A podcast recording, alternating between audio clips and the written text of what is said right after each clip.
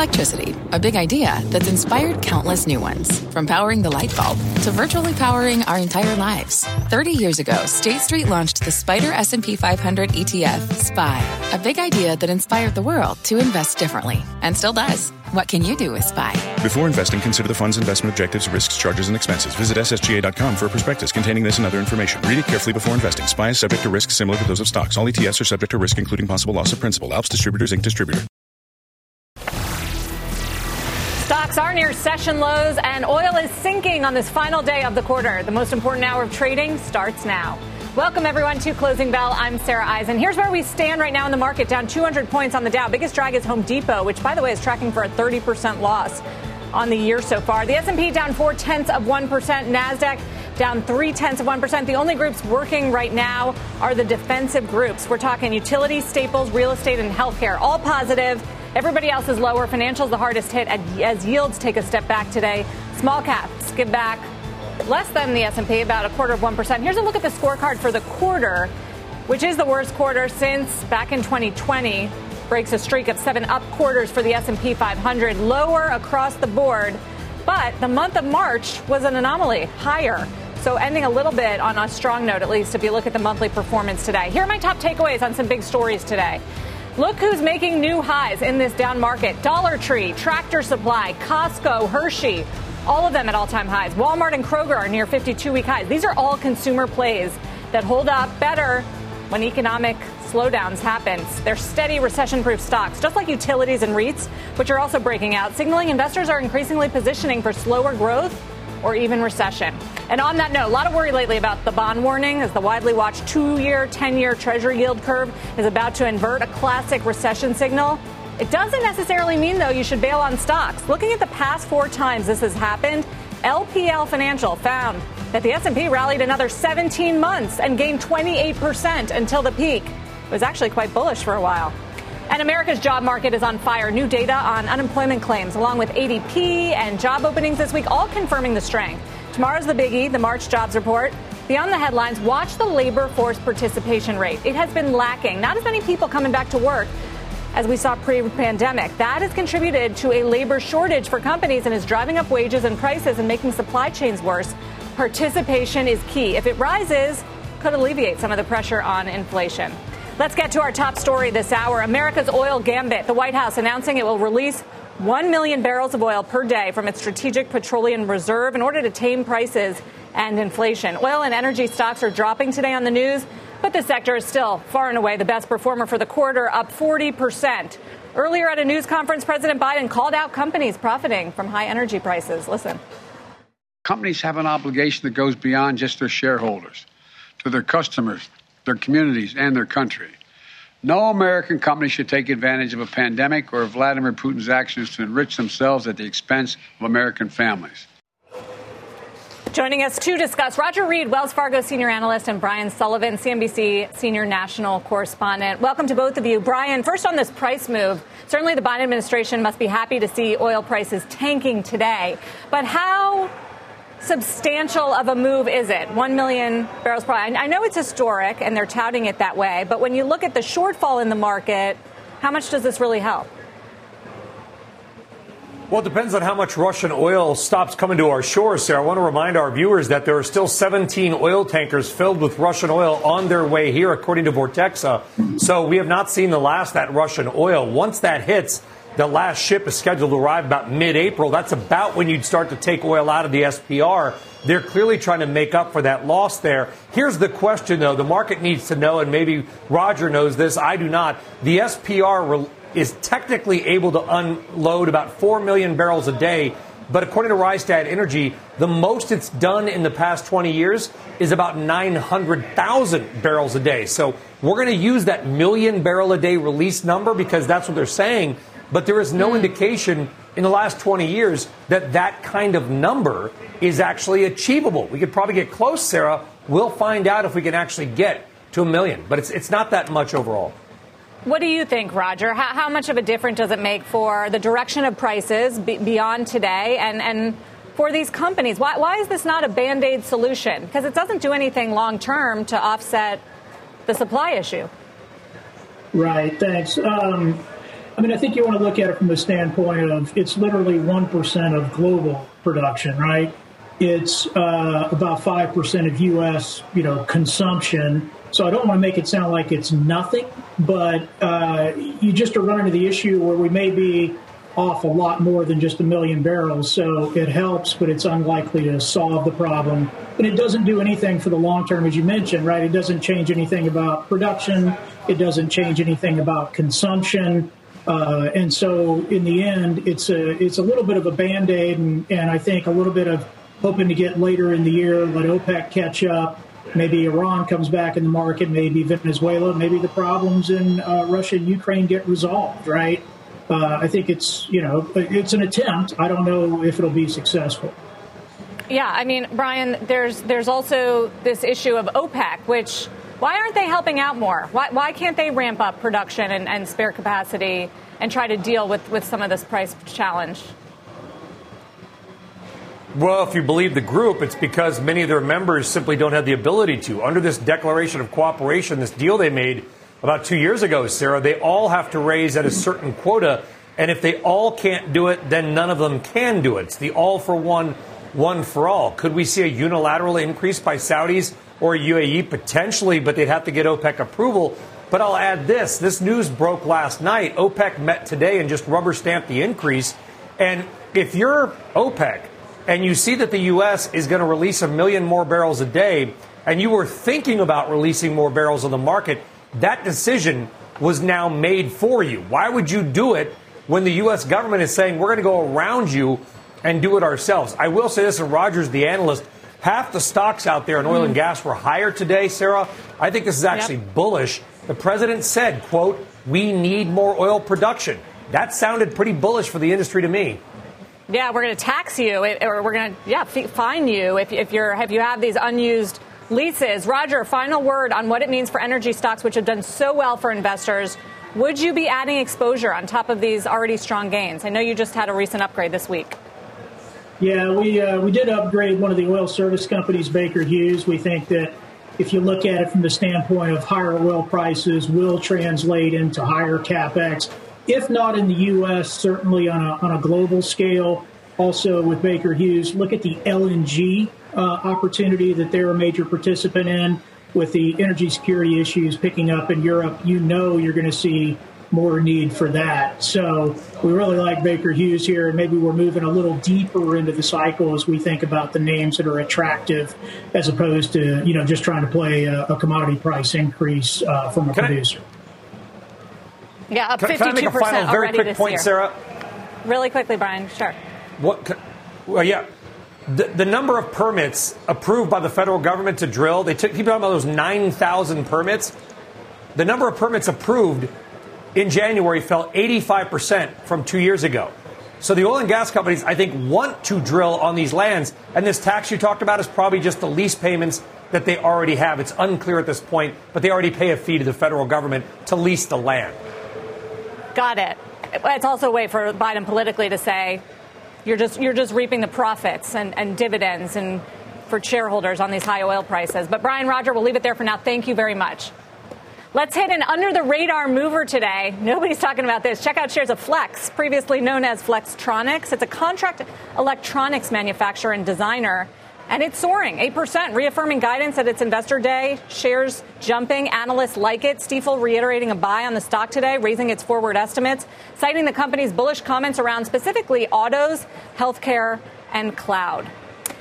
The C D C just lifted its travel warning for cruises, and those stocks are jumping today. Up next, we'll talk about what the easing of COVID restrictions means for the rest of the travel space when we are joined by the C E O of Booking Holdings. You're watching Closing Bell on C N B C, down one eighty-two on the Dow.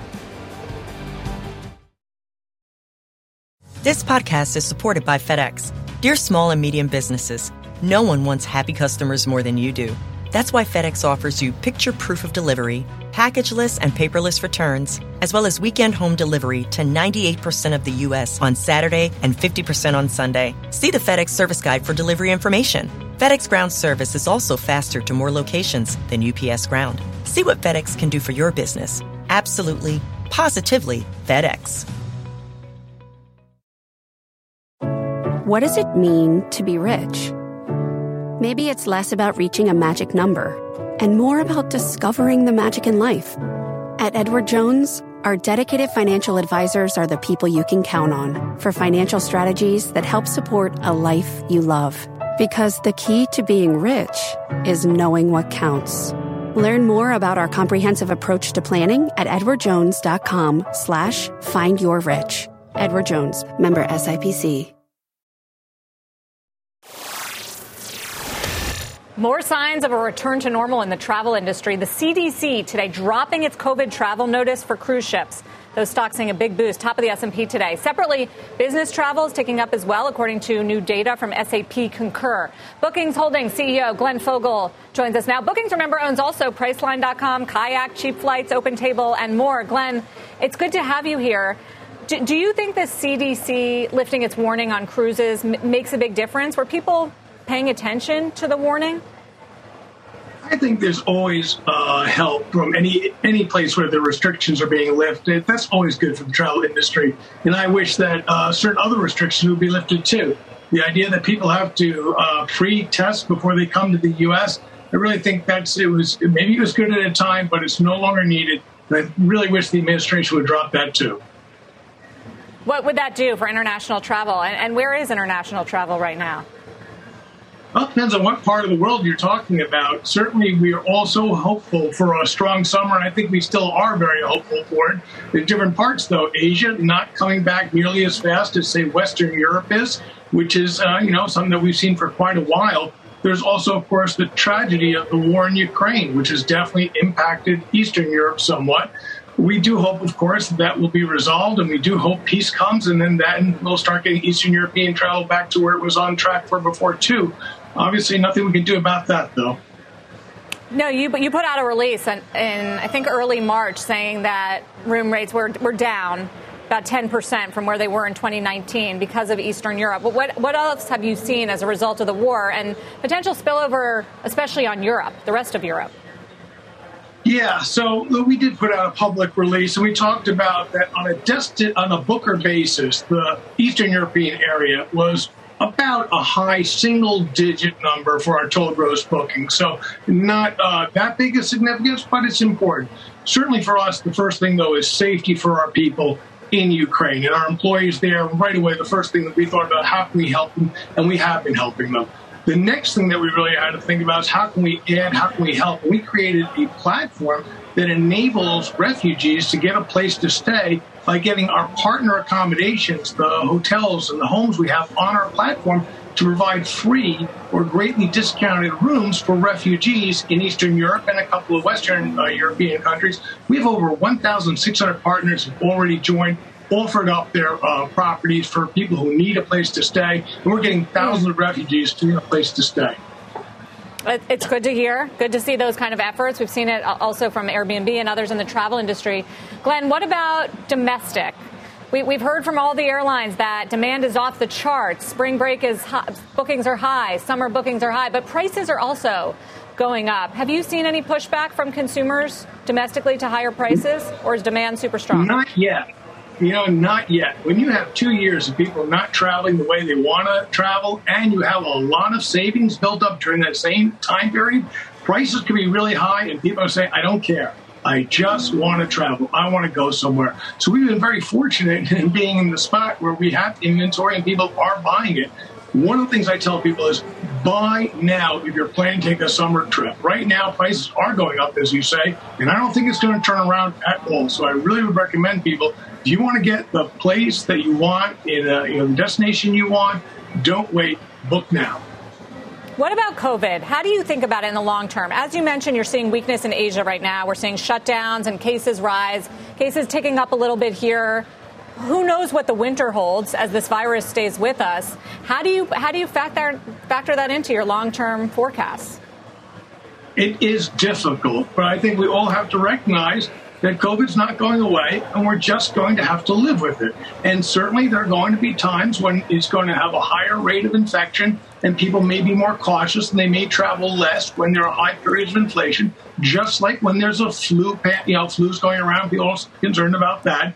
So I think that it's okay to feel a little bit concerned, but take precautions. If you're really concerned, you can wear a mask. I don't think in the long run, though, it's going to affect the desire to travel. People want to travel, and they're going to. What about you and, and Booking's own, own growth? Is the goal to get back to twenty nineteen levels? It seems like e-travel is a, is a fairly mature business, fairly saturated business for those that use it. How do you turn up, what's your plan to turn up the growth notch beyond those twenty nineteen levels?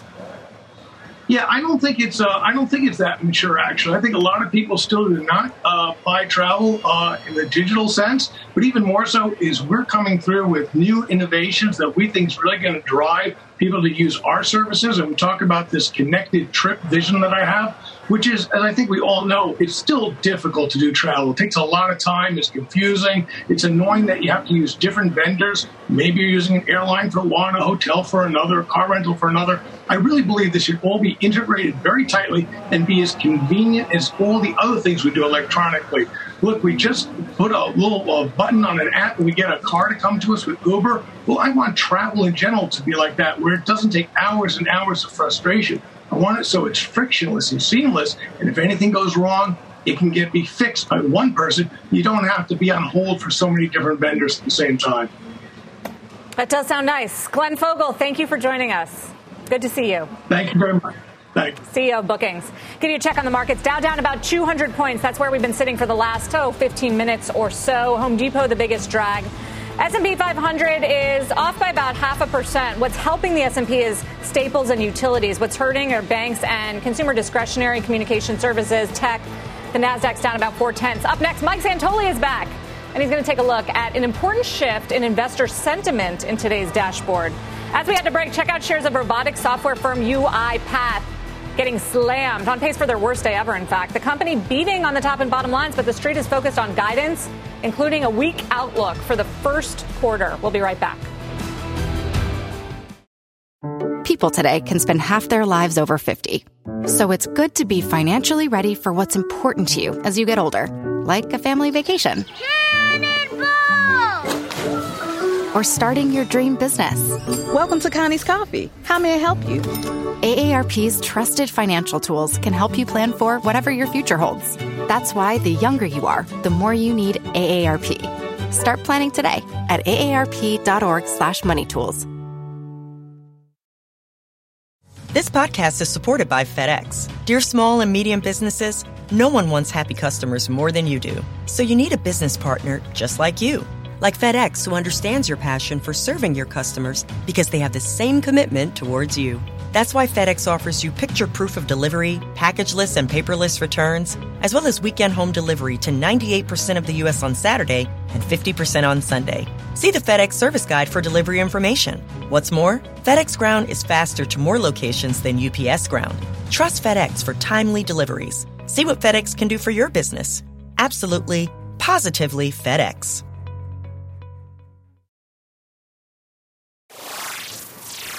Stocks tracking for their biggest quarterly decline in two years. But lately, we've seen a comeback. S and P is actually, believe it or not, now trading less than five percent from its all-time highs. Mike Santoli is here to take a look at how recent market swings, Mike, have affected investor sentiment for the dashboard. That it had gotten really, really ugly. Has it recovered?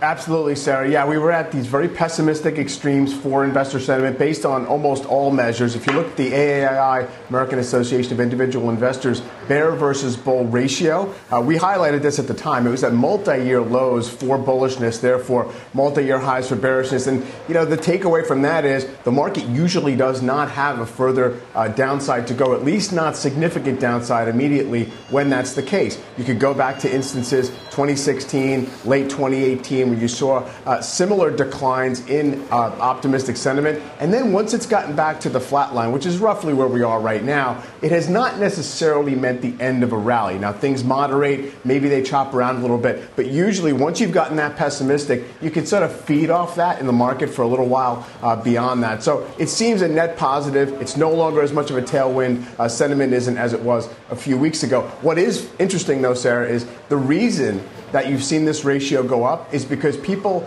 are no longer saying that they're bearish, they're more saying they're neutral. It's the highest neutral rating that we've seen in mm. something like um, since the early twenty twenty, which shows you that, you know, there's a lot of cross currents. People don't know how to figure it out. Well, it's also hard to be bearish when you've seen such a, a strong and powerful upswing like we've seen in the month of yeah. March. Nothing fixes sentiment like price. Mike, thank you. Mike Santoli, we'll see you in just a bit for the Market Zone.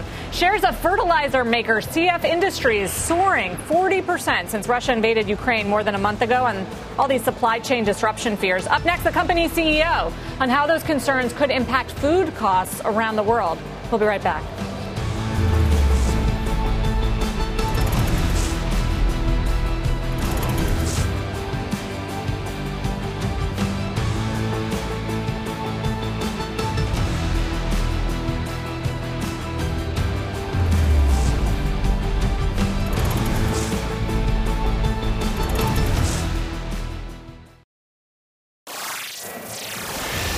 Take a look at the fertilizer stocks, one of the hottest part of the market, just up there with energy. They have soared since the start of Russia's invasion of Ukraine.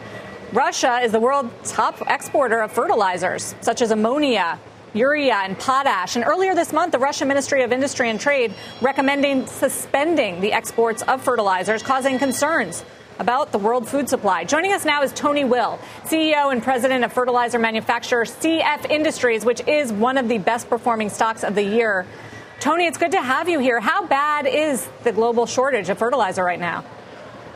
Sarah, great to be here. Thanks for having me. Um, it is uh, a huge problem. The, the globe is very tight fertilizer. It's a confluence of factors, um, unprecedented demand, coupled with a huge fall off in supply availability, only just exacerbated by the war in Ukraine and what's going on with uh, exports coming out of, of Russia and Ukraine. So we are. What are really you doing a, about it? How do you ramp well, up to, to help meet that demand? So nitrogen production is uh, very much large um, refineries, chemical plants. We run those plants twenty-four seven, three sixty-five. There are very few incremental tons that we can make. We have pushed out some maintenance activities. We have added some logistics capabilities, some vessels and, and rail cars, but there's no new tons to make. It's just a matter of trying to get them as quickly as we can into the marketplace. As I understand, it takes natural gas to produce fertilizer, something that you have access to, unlike some of your international competitors, pretty cheaply. So how much of an edge is that for you? So uh, being a North American producer is huge for us. Uh, we pay somewhere in the neighborhood of five to six dollars per M M B T U of, of natural gas. Europe is currently paying about thirty-five to thirty-eight dollars per M M B T U. And that's multiplied by thirty-five just to get to one ton of ammonia, multiplied by ten million tons, um, which is what we produce annually. So that is um, the huge spread between low-cost production and high costs, and that's one of the reasons why fertilizer price is what it is. It's not only a lack of availability, but the high-cost producers are very high cost. So what, what's going to happen, Tony, with, with global food supply? There are worries about shortages, about famines, and, and a real crisis. What's your perspective? Yeah, so we are, we are absolutely facing a, a problem of catastrophic catastrophic proportion here. Um, not only is the issue lack of availability and affordability of, of nutrients and inputs, but also Russia and Ukraine have historically exported about thirty percent of global wheat trade and twenty percent of global corn trade. And there's stocks that are not getting out of the market because the Black Sea is closed. And we do not expect Ukraine to plant a normal crop next year due to damage of fuel depots, infrastructure, farm equipment, and dislocation of people. So take a very tight food situation and just multiply it tenfold by a lack of production coming out of the world. This is uh, um, a, a problem of epic proportion. Is there? Is, do you have any solutions? Is there anything government can do? We saw them make a move, for instance, to try to low, lower oil prices and gas prices today, mm-hmm. releasing the Strategic Petroleum Reserve. What what can be done with this issue? Well, we need to uh, bring about a um, peaceful ceasefire as quickly as possible and try to get farmers back into the fields in the Ukraine and make that growing region productive. Uh, additionally, we're doing all that we can, not only in terms of logistics assets here domestically, but in close contact with a number of our customers in Latin America. Um, and we're going to begin exporting on a humanitarian basis just to get nutrients down there in a region that's very rich growing area, but also starved for nutrients right now. So I think that that is really what we need to do, which is pinpoint tons that are available in the regions that are most in need of them. Tony Will, thank you for joining us of C F Industries. Sarah, raising, raising some real alarm there. Here's where we stand in the markets. We've just taken a leg lower on all the major averages. S and P is now down about three quarters of one percent. So is the NASDAQ. The Dow is down about three hundred six points. So we are looking at session lows. If you look at the weakness in tech, it's A M D on that Barclays call we'll get to, Microsoft, Apple, Amazon, Facebook, giving back some of the, the recent gains that we've seen in the month of March. I just spoke with the coal C E O, Michelle Goss, about the battle for the retailer's board and the multiple takeover offers on the table. There's some news there today, a new shareholder letter from Kohl's. We'll share the details when we come back.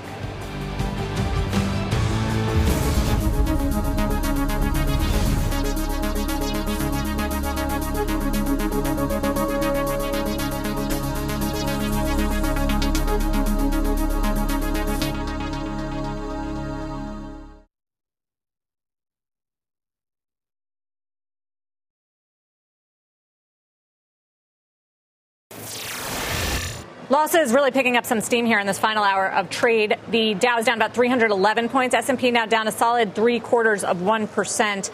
Financials are the biggest drag on the S and P, or at least the worst performing sector. Communication services, communica- consumer discretionary, also right down at the bottom of the market. Utilities and staples, the defensive plays, holding up a little bit better. And as for the Dow, biggest drag, Home Depot, United Health, J P Morgan, and Nike. Biggest outperformers, Amgen and Visa. What is Wall Street buzzing about today? Kohl's, again, the retailer sending a letter to shareholders today, pushing back on activist investor McKellam's campaign to elect new members to its board. In the letter, Kohl's says McKellam's criticisms of the retailer are ill-informed and that it's just pushing for the sale of Kohl's at any price. Earlier this month, remember, Kohl's confirmed it had received multiple preliminary offers from parties interested in buying the company. I did just speak with Michelle Goss, the C E O of Kohl's, about all of this. My big takeaway, the company is really serious about exploring these buyout offers. There's been some skepticism from investors on this point about Kohl's was really exploring a sale or just going through the motions. But the process, I'm told, is rigorous and moving along. It's now at the stage where the bidding parties have been asked to improve their overall bids, whether on price or financing. I'm told that the bidders do have access to management and to data from the company. So it is definitely happening behind the scenes. The finance committee of the board, which does, by the way, have one of McKellam's own nominees on it from its last fight, is doing the work, comparing deals with the strategy already in place at Kohl's. As for who's in the running, well, one of the names that had put in a bid, we know, was Starboard-backed Acacia. I spoke with Starboard C E O Jeff Smith just this week about it. Here's what he said. Kohl's is, a, is an underappreciated business uh, that has terrific cash flow, and it's a company that we really would love to own. No word on timing of this overall process. Shares of Kohl's are lower by about one point five percent, and we should note McKellam has not yet responded to C N B C's request for comment on this new shareholder letter today. Up next, A M D sinking on a downgrade, taking the chip sector with it, and Walgreens falling despite posting an earnings beat. Those stories and the final moments of the first quarter of the year when we take you straight inside the market zone.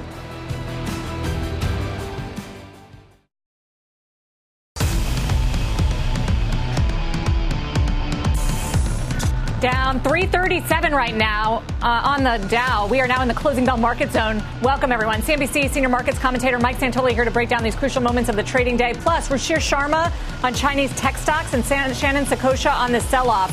We are looking at session lows right now, and we've been losing steam throughout the final hour of trading. On this last day of the first quarter, major averages higher for the month of March, but on track for their worst quarter in about two years. Mike, a spill into the close coming off of an extraordinary run of March.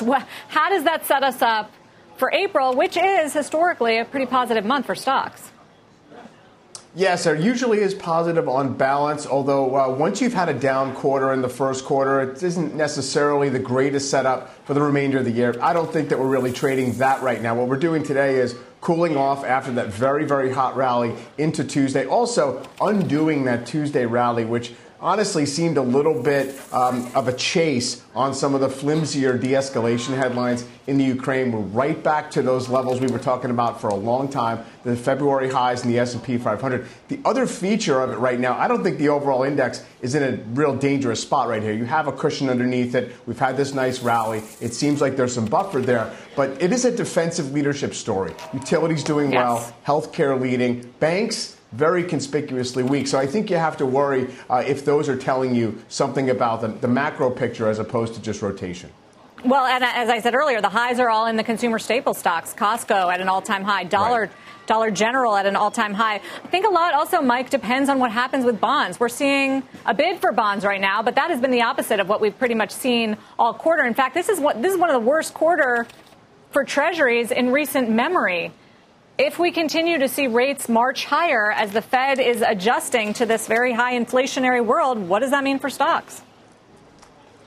You know, I don't know where the pain point is uh, on absolute level of yields. I think we've front-loaded an awful lot of angst about the flattening and the potential inversion of the yield curve and what it means for the uh, recessionary call uh, at this point. Uh, at this point, I do think it's it's interesting that you've seen a little bit of this bid. It could be quarter-end rebalancing, uh, but stocks have now still outperformed bonds on a year-to-date basis. So arguably, there might still be more to go uh, in this rally. Mm. But what you obviously don't want to see if you're an equity investor is the idea that rates are screaming higher only because of inflationary expectations getting more entrenched. Session lows, Dow down a little bit, about three hundred forty points.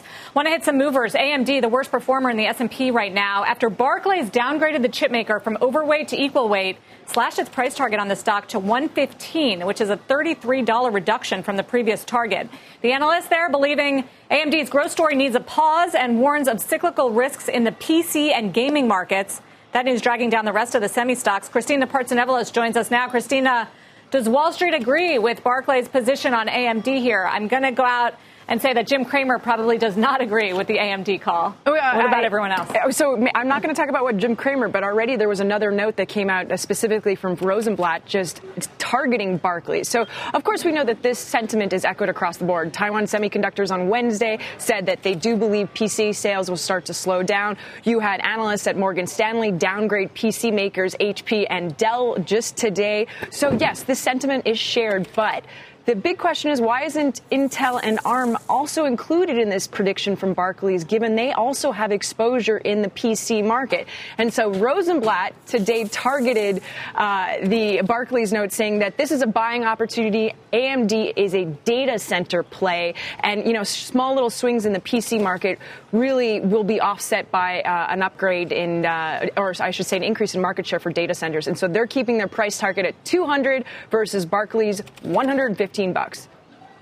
So the chips have been under pressure this year, as the NASDAQ has been under pressure, as rates have moved higher. Has anything fundamentally, Christina, changed with the companies as far as what you're hearing and what you're seeing it, uh, and, and whether they're seeing strength still in the demand market? Yeah, well, it depends on which side of the board you are with Intel. You could say that they're slowly turning themselves around. They're launching all kinds of new products, uh, a gaming uh, chip that's coming out, and it's going to be incredibly fast. It, Everybody's launch really focusing on the data center. So I think that's going to be a big shift in the market going forward. Who's going to be best positioned for that going forward? That's the big question, not one I can answer just yet. But I think that's the focus going forward for a lot of these companies, hence why that uh, note focused on A M D and its position with data centers. Well, certainly having an impact today. A M D lower at the bottom of the triple Qs along with Microsoft and Apple. Christina, thank you. Walgreens also a big loser today. The drugstore chain beating Wall Street earnings estimates thanks to strong demand for COVID vaccines and rapid tests. But investors were upset the company didn't raise its full year guidance. Bertha Coombs joins us now. Bertha, disappointment. How much of a tailwind was COVID for Walgreens and what happens next? It's certainly a tailwind for all of the drugstores, Sarah, when it comes to pharmacy. And for Walgreens, you know, they did nearly twelve million vaccinations during the quarter, more than six and a half million tests. They say they're actually starting to see people come back in now. We'll see what happens with this uh, new Omicron variant. They weren't expecting to see that kind of demand in the quarter originally, but then we had the spike. The other thing that's happening, Sarah, is that they are reinvesting a lot, particularly in the second half, in expanding their new fulfillment centers and also expanding their co-located Village M D stores. So that is going to be a headwind for earnings. But in the same way that Amazon years ago would do that and reinvest to build capacity for the future, that's what they are trying to tell investors they are doing. It's going to pay off longer term. Walgreens down about thirteen point five percent year to date. Bertha, it's also still down over the last year. I know you've been talking to Roz Brewer the C E O, fairly new-ish C E O. What what is her strategy for getting Walgreens back up? It, it should be doing better in this environment where a Costco and a Kroger and a, all these sort of safer staple stocks are doing well. It's really about pivoting more towards health. Walgreens Health is going to be the big driver. So that is includes the uh, Village M D clinics, uh, primary care, so that people don't just come in for an occasional urgent care thing. They come in, they have a relationship with the doctors. Then they can go next door to the pharmacist. They're doing all that fulfillment by robots off-site, so the pharmacists have more time to spend with patients. So that's what they're trying to build in, essentially being this kind of corner health system where they can be your health team and work with hospitals for when people get discharged in the hospitals. So it's a longer-term shift to really, really digging in to healthcare, not just retail. Like like C V S, its competitor. Bertha, thank you. Bertha Coombs. Want to hit Chinese tech stocks sinking again today after the S E C added search engine giant Baidu to a growing list of Chinese firms that could get kicked off of American stock exchanges unless they update their auditing practices.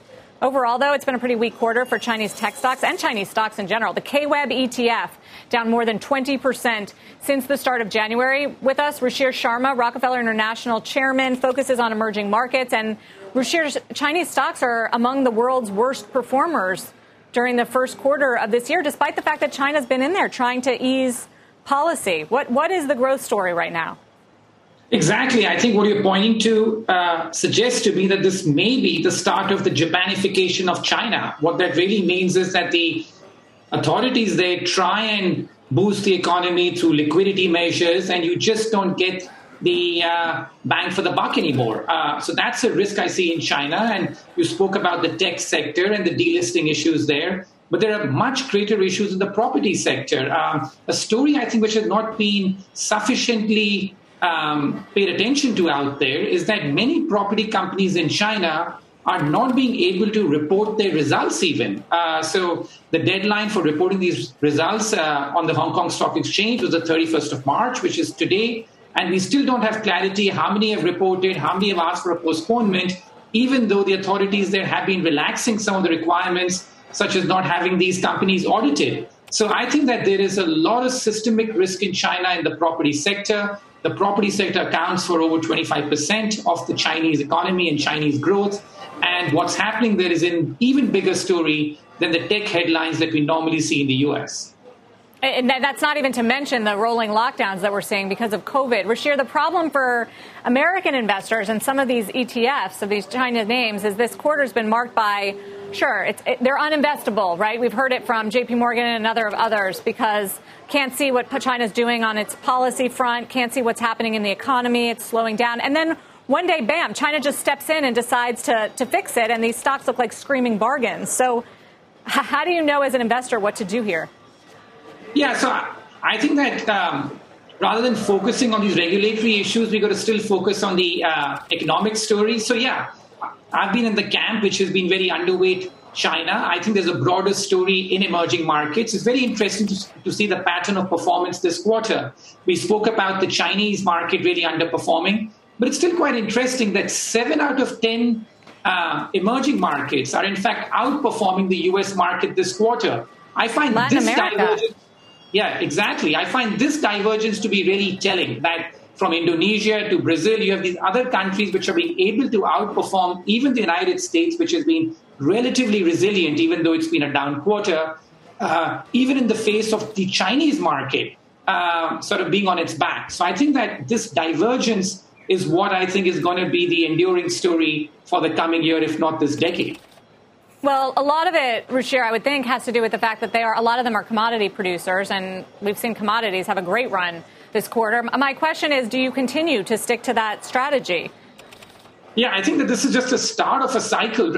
These countries have done very poorly over the last decade. Uh, so the growth prospects of uh, Brazil or uh, even like in Indonesia, all these countries have been massively downgraded as far as the growth prospects are concerned. So I think that we're just about at the start of a new cycle. Uh, decadal shifts are taking place, and this coming decade is likely to belong to some of these middle and small superpowers or powers rather than the big superpowers. So I think that this shift is just about beginning. I was speaking to an analyst the other day in South Africa, and she was telling me that back in South Africa, in the areas which are very heavy in mining, there's a big boost taking place to consumer demand in those places. So I think that this is a feed-through effect, which has not happened in a long period of time and is likely to last for a while. Ruchir Sharma, Ruchir, thank you. Losses accelerating here again. We're down now more than four hundred points on the Dow, four oh one.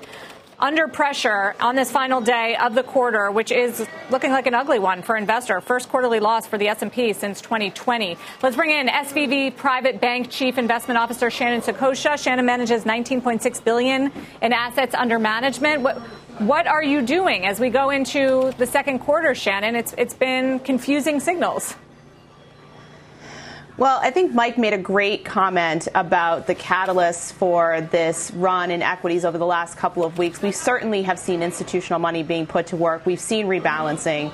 Um, I think this, the uh, the weakness in financials today is, is most telling, because if we think about what's happening, we're starting to see or, or hear some stories about credit risk, right? We're starting to understand that, you know, there might be implications that go well beyond, you know, with this flat or inverted in some places yield curve. It's not all about recession. It's about what is the stress that is going to be put on some of these asset classes where investors have frankly been going to hide out based on low yields in the investment grade space. And so I think there's a lot of things that we need to be looking at over the course of the next few weeks. We've had some nice earnings reports over the last two weeks that have given us some faith that we're seeing the Chinese consumer coming back. We're seeing uh, consumer sentiment in general from some of these companies uh, be very positive. Can that continue? We're going to get the financials right away, get that quick hit.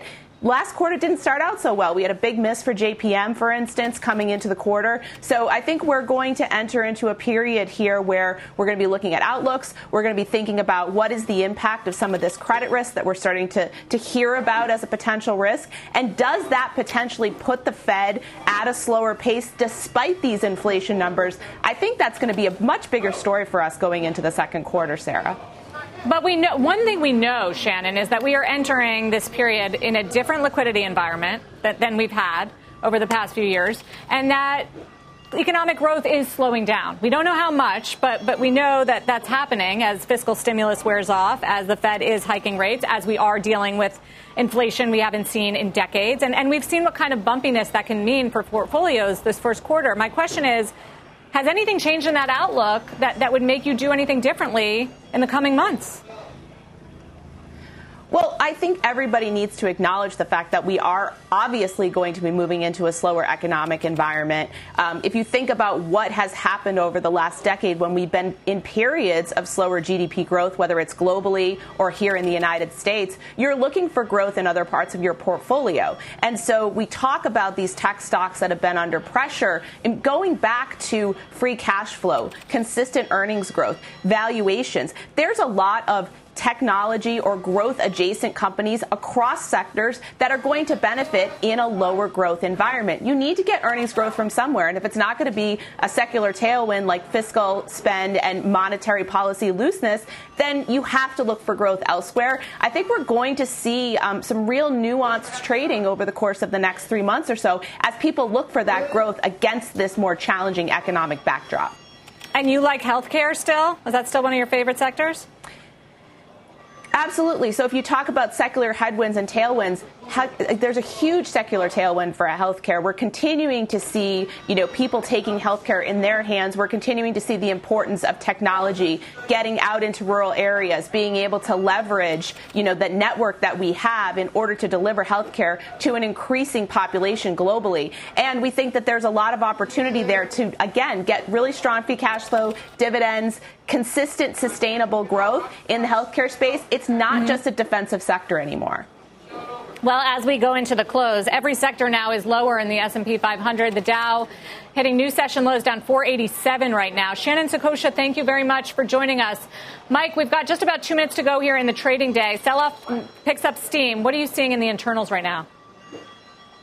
Yeah, uh, they've eroded fairly uh, quickly, uh, Sarah, along with the rest of the market. Clearly, quarter end, uh, there was a big sell imbalance on the market on close orders. It seems like there's some programmatic uh, shifting out of the indexes, and that's taking its toll on the volume splits, like three to one negative uh, to positive volume right now. Did want to point out too, on a quarter to date, year to date basis, it's been the lower volatility parts of the S and P five hundred that have now outperformed the more aggressive ones. Not by much, but you can see it's been a smoother ride to slight outperformance for the S P L V, the uh, low volatility E T F there. The volatility index has popped up back above twenty. Uh, it hasn't really changed the overall shape of things. We still have that nice spike well above into the mid thirties, uh, but clearly ahead of a jobs number and with a little bit of turbulence, and the S and P sort of going back down into the range uh, that has been in place since Jan- the end of January. Uh, you're seeing just a little bit more unease uh, filter into the market toward the close. Nick's at twenty-one, a little over twenty-one, as Mike said. Thank you, Mike. As we go into the close, session lows again on the Dow, down four eighty-eight right now. And just to recap where we are, this is the end of the first quarter, and it has been a bruising one for investors. The S and P down about Oh, I had a five percent or so for the quarter, a little more than that. NASDAQ down nine percent for the quarter. There's the look right now at the Dow. If you want to know what's weighing on the Dow, Home Depot is the biggest drag right now, as well as Walgreens, Intel, J P Morgan, Nike. They're all underperforming today. Apple as well. The only uh, one that's contributing to the Dow right now is Caterpillar, as we see the sell-off pick up steam. Within the S and P five hundred right now, the safer plays are doing better, and that has been a theme lately. Utilities are green. For the year, for the quarter, the only positive sectors are utilities and energy. We know the story with energy, up thirty-eight percent year to date. And for the quarter, technology among the worst performing sectors. Communication services is the worst performing sector of the quarter. And you can thank Netflix and you can thank Facebook or Meta, both down more than thirty percent. That's going to do it for me here on Closing Bell. Have a good evening. I'll send it to Scott Wapner in overtime. This podcast is supported by FedEx. Dear small and medium businesses, no one wants happy customers more than you do. So you need a business partner just like you. Like FedEx, who understands your passion for serving your customers because they have the same commitment towards you. That's why FedEx offers you picture proof of delivery, packageless and paperless returns, as well as weekend home delivery to ninety-eight percent of the U S on Saturday and fifty percent on Sunday. See the FedEx service guide for delivery information. What's more, FedEx Ground is faster to more locations than U P S Ground. Trust FedEx for timely deliveries. See what FedEx can do for your business. Absolutely, positively FedEx.